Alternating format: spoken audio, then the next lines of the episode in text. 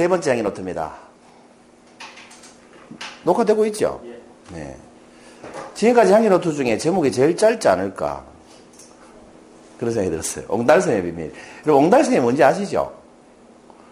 우리 옹기종기 할 때 그 옹자하고 옹달샘 옹자와 같은 옹자인데, 알아보니까 이 옹자가 이 막힌 상황을 얘기한다고 하대요. 좁거나 비좁거나 이렇게.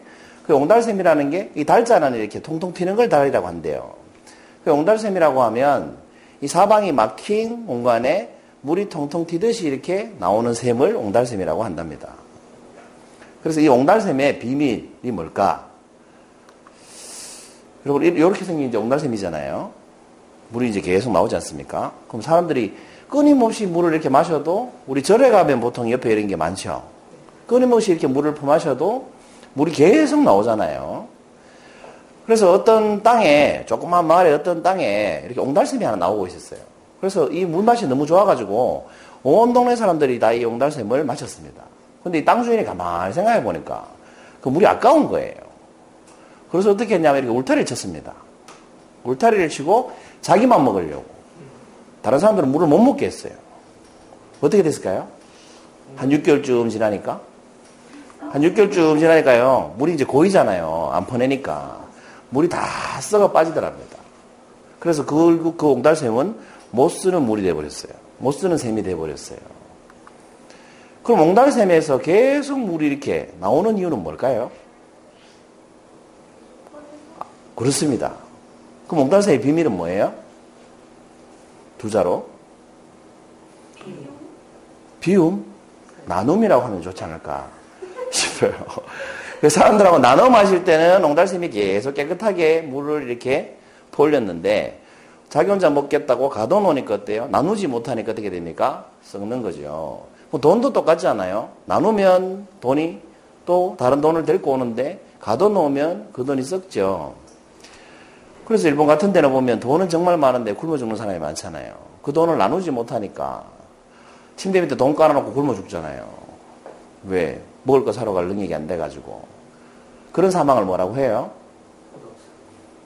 고독사는 혼자 죽는 걸 고독사라고 하고, 그렇게 뭐 먹을 걸, 먹을 걸 사러 갈 능력이 안 돼가지고 굶어 죽는 사망을 따로 부르는 말이 있어요. 기억이 안 나지. 뭐 하여튼 그런 사망이 있어요. 그러니까 참 슬프죠. 나누지 못하면 그렇게 된다는 겁니다. 오늘은 대답이 너무 빨리 나왔죠. 옹달샘의 비밀은 어쨌든 나눈 데 있어요. 여러분, 만약에 햄버거 가게가 여기 대구니까 대구 전체 하나밖에 없으면 그 햄버거 가게 시장 점유율은 얼마입니까? 그렇습니다. 100%입니다. 근데 햄버거 가게가 한 10개 정도 있다면 시장 점유율은 뭐 단순하게 계산했을 때 몇 프로 정도 될까요? 10%입니다. 그럼 햄버거 가게가 하나밖에 없을 때 시장 점유율은 100%죠. 그럼 시장 점유율 100%인데 매출이 한 10억 정도 한다고 가정을 해봐요. 그럼 대구시내에 햄버거가 10개로 늘어났습니다. 그럼 시장 점유율은 10%로 줄였죠. 그러면 각 햄버거 가게에 매출은 어떨까요? 10%일까요? 그러니까 한 개에서 10개로 늘었으니까 매출이 1억으로 줄까요? 시장 점유율은 10%로 줄었지만 매출은 아마 10억 이상으로 늘어날 겁니다. 실제로 그렇습니다. 그래서 우리가 이런 말 하죠. 파이를 키우라고. 그 햄버거가 하나밖에 없을 때는 사람들이 햄버거가 뭔지를 잘 모르기 때문에 잘 안 사먹어요. 그런데 햄버거가 늘어나면 사람들이 뭐 햄버거가 뭔지를 알기 시작하죠. 알기 시작하면서 눈에 띄는 햄버거에 들어가기 시작한다는 거예요. 그래서 파이를 키우면 시장 점유율은 낮아지지만 실제 매출은 더 늘어난다는 겁니다. 이익은 늘어나죠. 그러니까 일단은 우리가 어떤 사업을 하거나 장사를 하거나 뭔가 할 때는 일단 시장부터 키워야 된다는 거예요. 시장부터. 사람들이 모르면 찾질 않으니까. 그래서 매출은 가게가 10개로 늘어나도 상승할 겁니다, 아마. 시장 점유율은 낮아져도. 그래서 식당이 잘 되려면 어디 있어야 돼요? 비슷한 식당이 몰려있는 곳에 있으면 그 식당이 잘 되죠. 그 대구 같은 경우에 보면 안지랑 막창 골목이라고 되어 있죠. 여기 가면 다 막창집이에요. 다 곱창 막창집이에요. 그래서 좀 유명한 명소가 됐으니까 사람들이 다 일로 오죠. 이거 먹고 싶으면 일로 온다는 거죠. 근데 가게가 막창 가게 너무 많아가지고 장사가 잘 안 될 것 같지만 막창 가게가 전혀 없는 동네에 있는 막창집보다 장사가 훨씬 잘 된다는 겁니다. 우리 왜 어디 나왔었죠 프로그램에 1박 2일에 나왔었나? 동인동 찐갈비인가?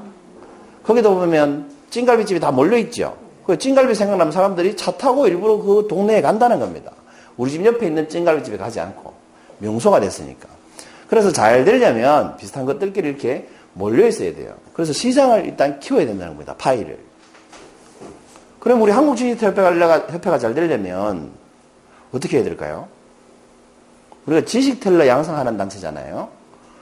그러면 누가 많아야 돼요? 지식 텔러가 많아야 돼요. 그런데 저한테 이렇게 얘기하시는 분이 가끔 있어요. 소개를 안 하고 싶어요. 저 12월 5일날 단체반을 하잖아요, 이번에. 14기 개강을 하잖아요. 그러면 이제 이렇게 얘기하시는 분이 있어요. 더 이상 모집하지 마시죠. 그 왜요? 그러면 다른 사람 배우면 경쟁이 떨어지잖아요. 그 자기 동료를 소개를 안 하고 싶은 거야. 특히 강사들이 더 그래요. 특히 강사를 직업으로 하는 사람 있잖아요. 그런 사람들은 다른 강사를 몰랐으면 좋겠다 이렇게 얘기를 해요. 왜? 자기 경쟁력이 떨어진다. 뭐 책 읽고 발표하는 단체다. 그러면 자기만 오고 싶어요. 왜? 다른 사람 다 똑같이 발표 잘하면 자기가 빛이 안 나니까. 그런데 여러분 그렇게 해가지고 디지털 양성이 안, 된, 안 되는데 우리 디지털로 자격증을 발급하잖아요. 아마추어, 프로, 마스터 이렇게. 근데 사람들이 여러분한테 아마 지금은 이렇게 물을 거예요. 내가 마스터 디지털로다 됐다. 그러면 사람들이 여러분한테 그게 뭔데라고 묻지 않겠습니까?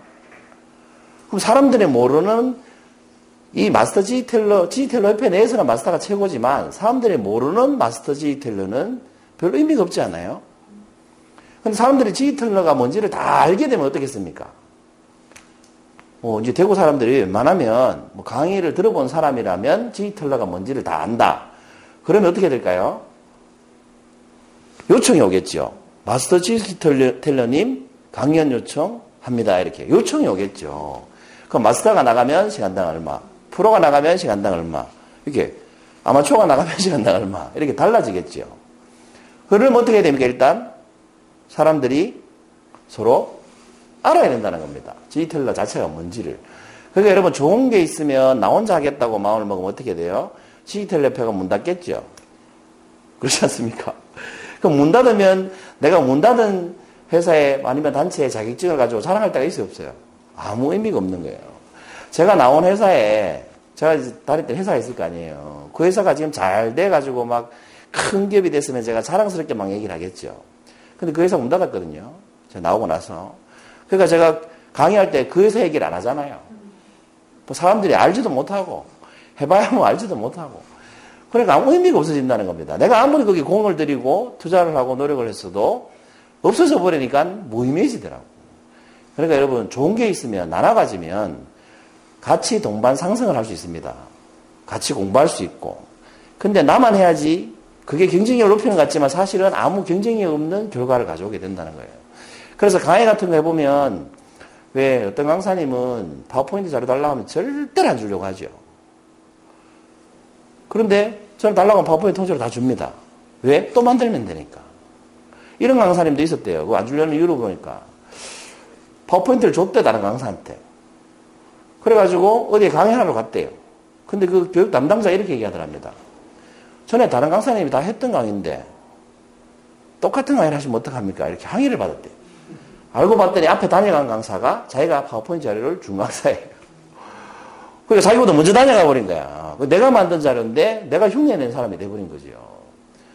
그 짓은 하면 안 되겠죠. 커스터마이징을 해가지고 참고만 하고 업그레이드를 해야 되는 거지.